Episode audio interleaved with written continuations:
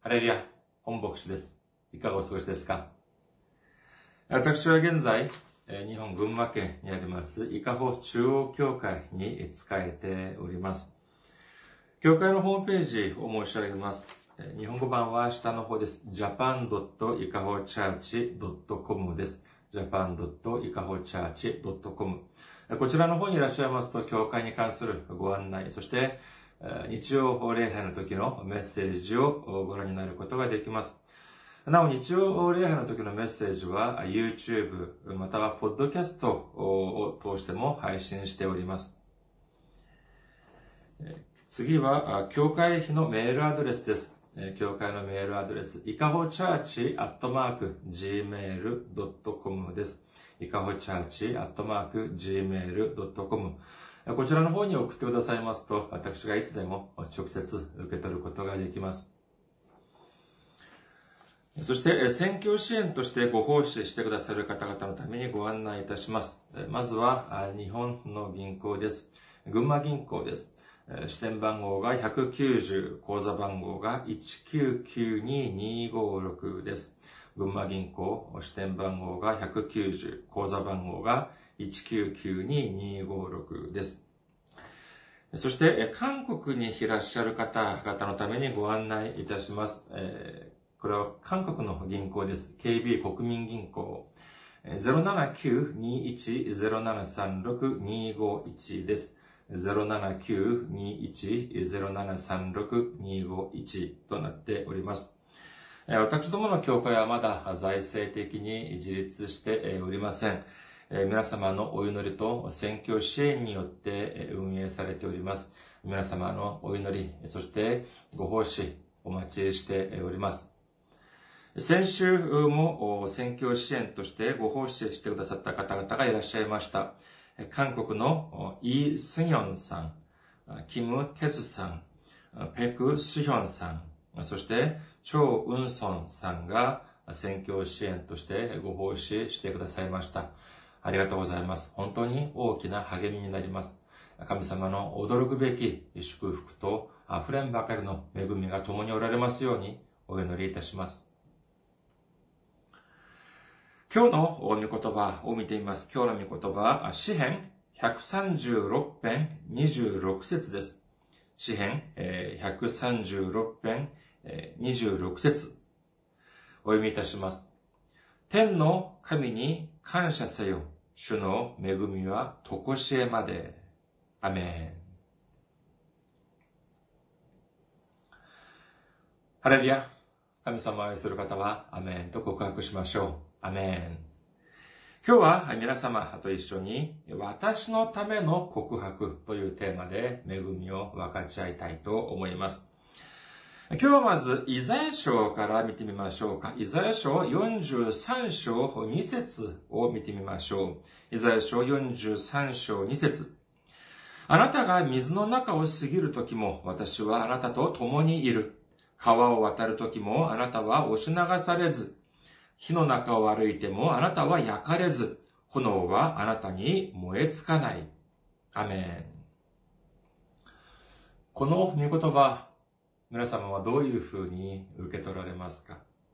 もう一度お読みいたします。イザヤ書43章2節です。あなたが水の中を過ぎるときも私はあなたと共にいる。川を渡るときもあなたは押し流されず、火の中を歩いてもあなたは焼かれず、炎はあなたに燃え尽かない。聞けば聞くほど恵みに満ち溢れますか？もちろん、素晴らしい、本当に、素晴らしい恵みに溢れた御言葉であります。しかしですね、ここで満足するのではなく、もう少し欲を出してみたらどうかということを考えてみました。ですから、この御言葉をですね、もう少し変えて、もっと恵みのある言葉に変えることはできないかというふうに思ったわけであります。このように変えてみたんですが、どうでしょうか。あなたが水の中を過ぎることもなく、川を渡ることもなく、火の中を歩くこともない。いかがですか？この方がもっと短く、そしてもっと恵みに溢れているように聞こえませんか？このイザヤ書43章2節を一つ一つ細かく見ていきたいと思います。まずは、はじめの文。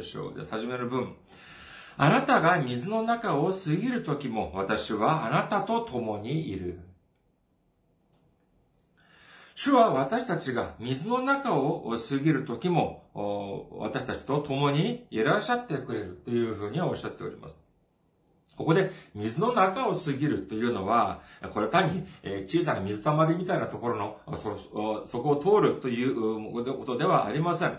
それこそ、足の海、紅海のような大きい海の真ん中を過ぎる。そのような苦しい経験をするときも、苦しい思いをするときを指すというふうに言えるでしょう。そういう時も、主は私たちと共にいらっしゃってくれるとおっしゃっておりますが、その理由は何でしょうか？そうです。それは私たちを守ってくださるためだということを信じる皆様であらんことをお祈りいたします。そして次、川を渡る時もあなたは押し流されず。私たちが川を渡る時も押し流されることはない。それは神様はやはり私たちを守ってくださるからでしょう。そして次、火の中を歩いてもあなたは焼かれず。これもやはり主が私たちを守ってくださるから。そして最後の文は、炎はあなたに燃えつかない。これもやはり主が私たちを守ってくださるからに違いありません。だったら、すみません。だったら、それならば、初めから、このような危険な状況に置かれないように、危険な思いをしないようにしてくれてもいいじゃないか。神様もお忙しいことでしょうし、初めからこのような危ない状況、水やもう炎の真ん中に行くとか、そういう状況を完全に回避してくださるように、回避できるように、私たちを導いてくだされば、わざわざ神様が私たちを守ってくれる必要もないんじゃないか。皆様はどうでしょうか？どういうふうに思われますか？私の言葉がおかしいでしょうか？変でしょうか？あとそうでしょう。例えばですよ。あなたが転ぶときも私が守って怪我をしないようにしてあげるということよりは、初めから転ばないようにしてくれたっていいじゃないですか。こういうことなんです。少しはお分かりいただけますか？私のこのもどかしさが。では、今日はですね、この本文、今日の本文のある詩編136編を見てみることにしましょう。聖書をお持ちの方は詩編136編を開いてみてください。ちょっと長いですけれども、詩編136編をお読みしたいと思います。詩編136編は1節から26節までありますけれども、一応25節まで読んでみることにいたします。詩編136編1節から25節までです。主に感謝せよ。主は誠に慈しみ深い。主の恵みはとこしえまで。神の神であられる方に感謝せよ。主の恵みはとこしえまで。主の主であられる方に感謝せよ。主の恵みはとこしえまで。ただ一人大いなる不思議を行われる方に、主の恵みはとこしえまで。英知をもって天を作られた方に感謝せよ。主の恵みはとこしえまで。地を水の上に敷かれた方に、主の恵みはとこしえまで。大きな光るものを作られた方に、主の恵みはとこしえまで。昼を治める太陽を、主の恵みはとこしえまで。夜を治める月と星を、主の恵みはとこしえまで。エジプトの長子を打たれた方に感謝せよ。主の恵みはとこしえまで。主はイスラエルをその地から導き出された。主の恵みはとこしえまで。力強い御手と伸ばされた身腕を持って、主の恵みは常しえまで。足の海を二つに分けられた方に感謝せよ。主の恵みは常しえまで。こうして主はイスラエルにその中を通らせた。主の恵みは常しえまで。ファラオとその軍勢を足の海に投げ込まれた。主の恵みは常しえまで。荒野で見た目を導かれた方に感謝せよ。主の恵みは常しえまで。大いなる王たちを討たれた方に主の恵みは常しえまで。主は力ある王たちを殺された。主の恵みは常しえまで。アモリ人の王シホンを主の恵みは常しえまで。バシャンの王オグを主の恵みは常しえまで。こうして彼らの地を譲りとして与えられた。主の恵みは常しえまで。主のしもべイスラエルを譲りとして主の恵みは常しえまで。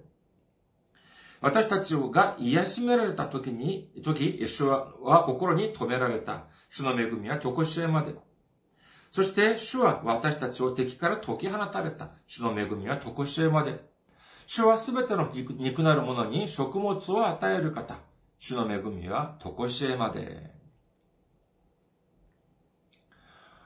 先ほど申し上げましたように、詩編136編は、1節から26節まで、構成されておりますが、すべてはその主の恵みは常しえまでで終わっております。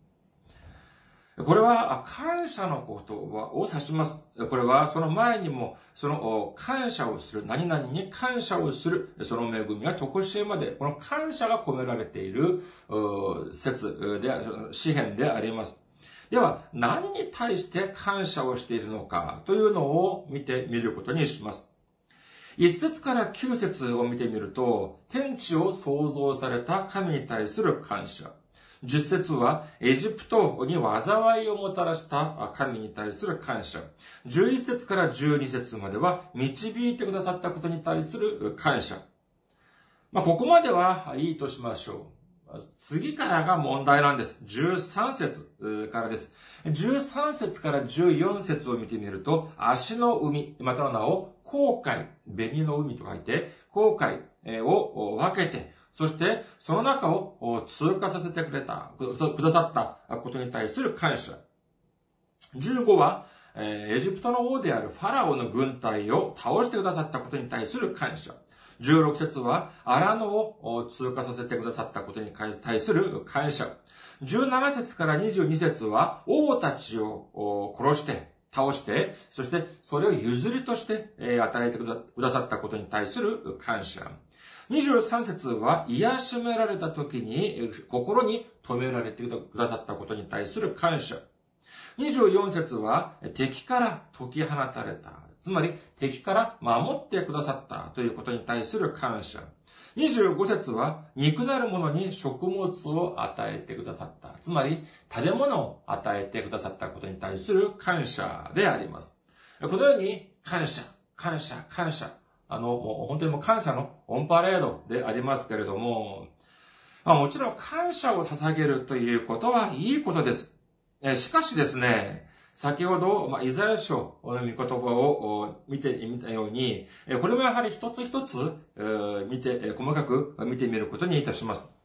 13節から14節を見てみると、足の海を分けて、そしてそこを導いてくださったことに対する感謝というふうに書かれておりますが、数百年にもわたる奴隷生活を終えて、主の導きによってエジプトを脱出したイスラエルの民。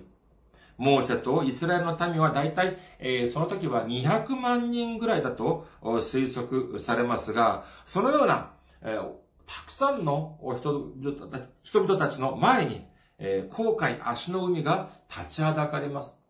ですから、それによって、たくさん心配もして、そして、ハラハラもしてしまいます。それどころか、それだけでなく、神の人である、モーセを恨み、そして、葛藤が生まれたりもします。そのようになるだろうということを、神は知らなかったのでしょうか？いいえ、そんなはずはありません。全知全能なる神。知らないことはない、そして不可能なこともない神であるのならば、すべてをご存知だったはずです。そういうふうになるだろうというのはもう十分ご存知だったはずです。それならば、イスラエルの民をもう少し平和的にエジプトから脱出させ、それこそ乳と蜜の流れるうちに導いてくださればいいではありませんか。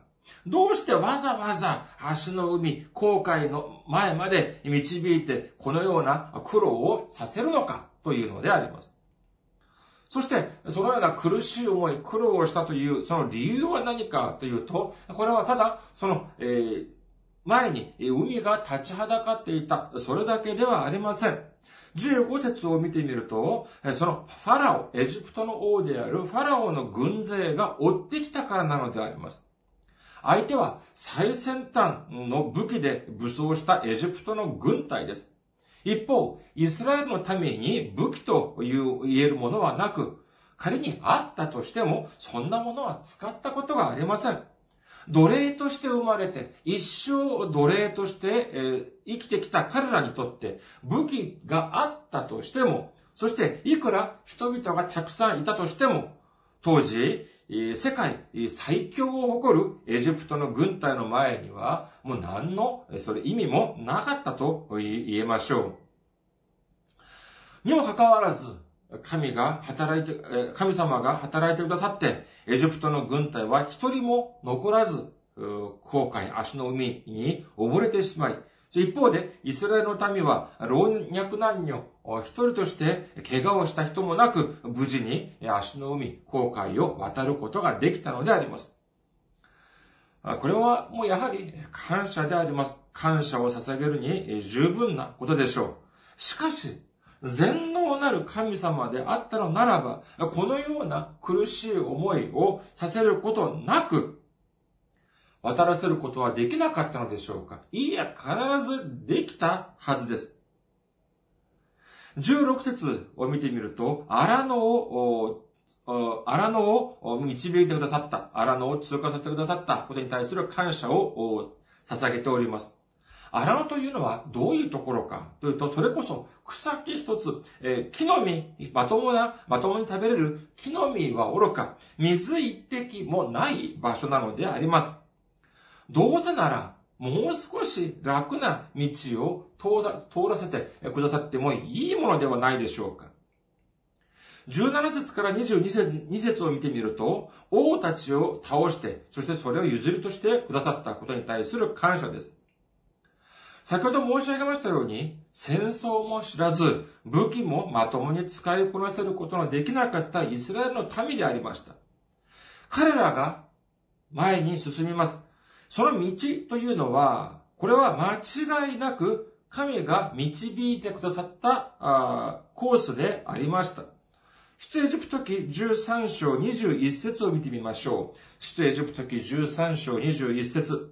主は昼は途上の彼らを導くため、雲の柱の中に、また夜は彼らを照らすため、火の柱の中にいて、彼らの前を進まれた。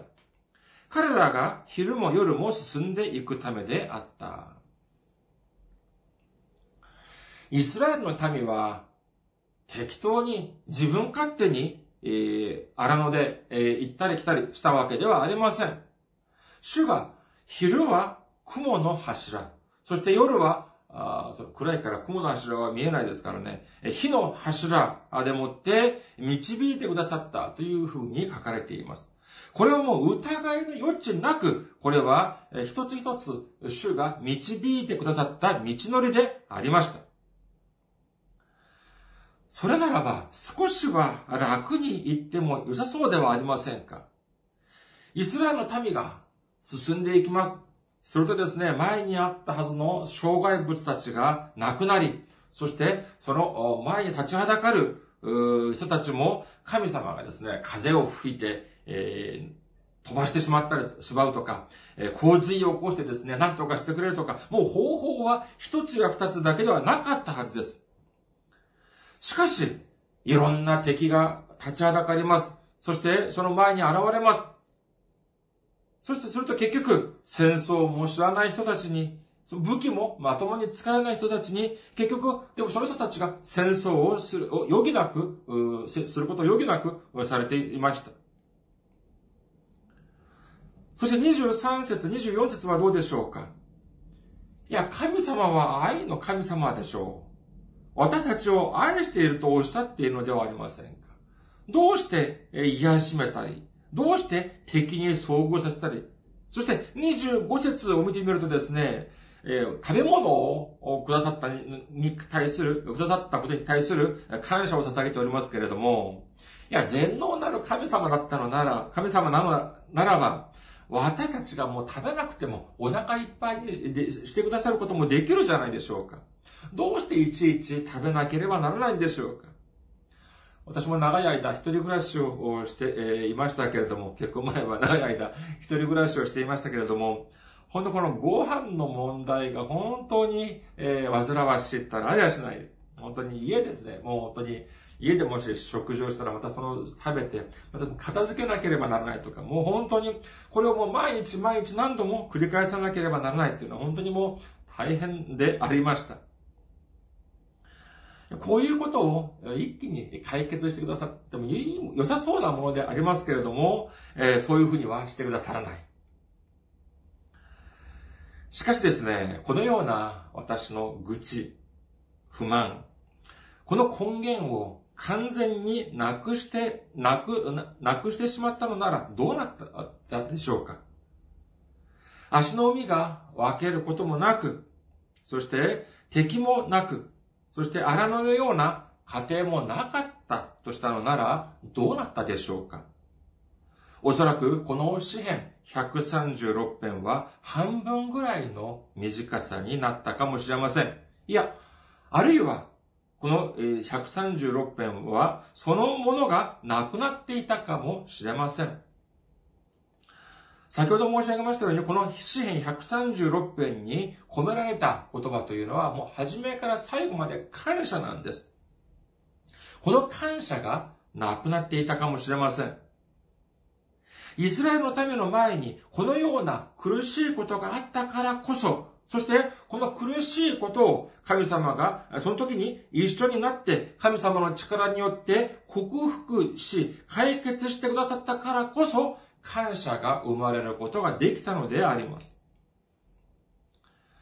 それでは次の質問です。次の疑問点です。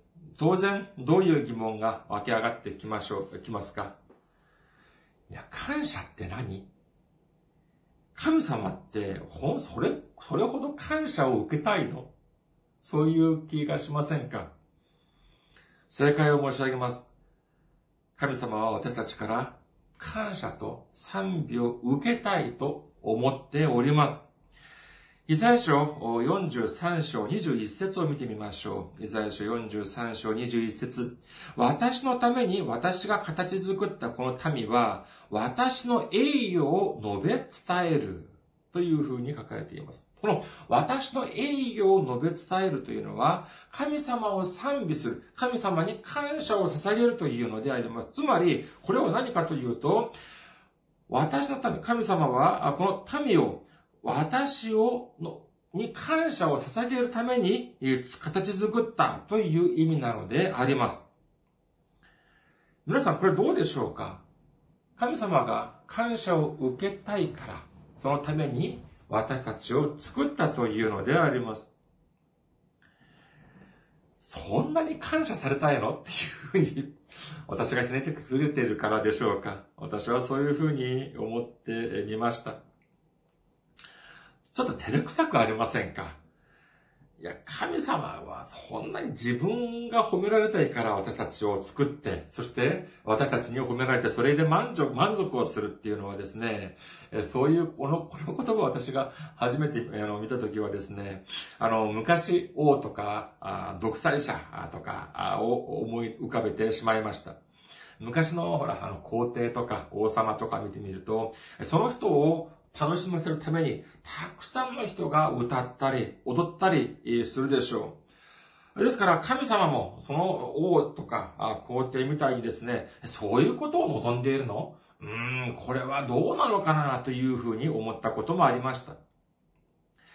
しかしですね、私たちは、これだけを読んでは困ります。だからこそ、聖書は単純にですね、その部分部分だけを見るのではなくて、初めから最後まで読み通すということがとても大事なのであります。この御言葉の前にはどういうふうに書かれているでしょうか。イザヤ書43章19節から20節です。イザヤ書43章19節から20節。見よ、私は新しいことを行う。今、それが芽生えている。あなた方はそれを知らないのか。必ず私は荒野に道を、荒れ地に川を設ける。野の獣、ジャッカルやダチョウも私を崇める。私が荒野に水を、荒れ地に川を流れさせ、私の民、私の選んだものに飲ませるからだ。この御言葉、本当に素晴らしくありませんか？神様は新しいことを行うとおっしゃいます。どのような新しいことかというと、それは、荒野に道を、荒れ地に川を設けるというのであります。このようなことを見た野の獣、ジャッカルやダチョウたちもこれを見て神様を崇めるというふうに書かれていますが、これはどういう意味かというと、その時まで神様について全く考えなかった人たち、全く知らなかった人たちでさえも神様を崇めるようになるということなのであります。いや、それもそうでしょう。神様が、それこそ草木一つもない、それこそ水一滴もないところに、荒れ地に水を、砂漠に川を設けるところを見たと考えてみてください。誰が驚かずにいられるでしょうか？しかし、もっと驚く部分があります。どうして、なぜこのような素晴らしい偉大なことをされるというのでありましょうか？そうです。神様が、神様の民、神様の選んだものに水を飲ませるために、水を必要としている神様の子供たちのために、荒野に道を敷き、そして水を設け、川を設けるというのであります。このような祝福をすべて受けられる皆様であらんことをお祈りいたします。このような驚くべきことをしてくださるのであれば、では私たちは何をしなければならないのでしょうか。昔の王たちや皇帝、または独裁者を見てみるとですね、そういう人たちは民からたくさんのものをもらって、そして小さいものを返してあげるとか、または何も返してあげなかったりしました。しかし、神はどうでしょうか？皆さんは誰かのためにプレゼントを買ったことがありますか？誕生日プレゼントとか、記念日にプレゼントをあげたりもします。では、そのプレゼントをあげる一番の目的といったら何でしょうか？それは、そのプレゼントをもらう人が喜ぶ姿を見たいからではないでしょうか？ありがとうという言葉を聞きたいからではないでしょうか？ありがとうという言葉は、その受け取った人が大変満足した時に言う言葉です。神様もまさにこのようなことを望んでおられるのであります。その理由は何かということを私たちは考えてみましょう。いくらありがとうという言葉だとしても、私たちが嫌っている人、私たちが好きではない人からそういう言葉を聞きたいと思う人はあまりいません。私たちが誰かにプレゼントをあげるときに、それを時間をかけて選びます。あれにしようか、これにしようか、色は何にしようか。そういうことを長い時間考えます。それはどうしてでしょうか？それは私がそのプレゼントをあげた時に喜ぶ姿を見たいからでしょう。その人は私が嫌いな人であるはずがありません。私が好きな人、私が愛する人の喜ぶ姿、その人からありがとうという言葉を聞きたいからではないでしょうか。神様もやはり同じです。どうして私たちの感謝と私たちの賛美を聞きたいと思われるのでしょうか？それは神様が私たちをとても愛しておられるから、神様が私たちを神様の民として、神様の子として認めたからだということを信じる皆様であらんことをお祈りいたします。先日あるニュースを見ていますと、有名なその人、そのお金持ちの人とかがですね、麻薬とかギャンブルとかに溺れていたということを聞きました。人々よりもたくさん持っている人、富もそうです。名誉もそうです。地位もそうです。たくさん持っている人がどうしてそういうことに溺れてしまうのでしょうか。それは他でもありません。その心に感謝がないからなのであります。マタイの福音書12章43節から45節を見てみましょう。マタイの福音書12章43節から45節です。汚れた霊は人から出て行くと水のない地をさまよって休み場を探します。でも見つからず、出てきた自分の家に帰ろうと言います。帰ってみると、家は空いていて、掃除されてきちんと片付いています。そこで出かけて行って、自分よりも悪い7つの他の霊を連れてきて入り込んで、そこに住み着きます。そうなると、その人の最後の状態は、初めよりも悪くなるのです。この悪い時代にも、そのようなことが起こります。皆さん、私たちは心を空っぽにすることができません。空っぽにしておくと、不安や不平や不満や空虚のような挫折のような、そのような、むしろ前よりももっと悪い霊が私たちの中に入ってきて住み着くことになるというのであります。それでは私たちはどうしなければならないでしょうか。そうです。私たちの心を感謝で満たさなければならないのであります。主に対する感謝の心で満たさなければならないのであります。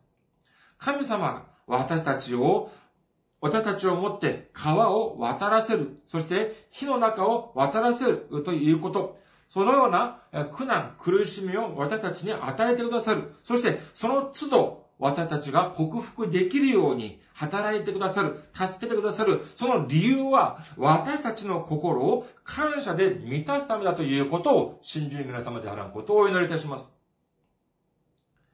私たちの心を感謝で満たすというのは私たちが神様の民であるという証なのであります。そして、神様は、そのような神様の民である私たちに水一杯をくださるために砂漠に道を設け、そして砂漠に川を設けてくださるのであります。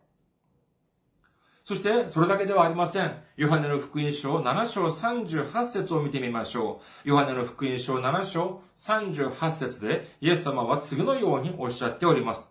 ヨハネの福音書7章38節。私を信じる者は聖書が言っている通り、その人の心の奥底から生ける水の川が流れ出るようになります。罪人であった私たち、とても問題のたくさんある私たちを救われるために、神様はその一人子であるイエス様まで十字架にかけて、そして私たちの身代わりとなって刑罰を受けさせました。それによってイエス様を信じるだけで、その名前を信じるだけで生きる水が出てきて私たちを満たしてくださるというふうにおっしゃっているのであります。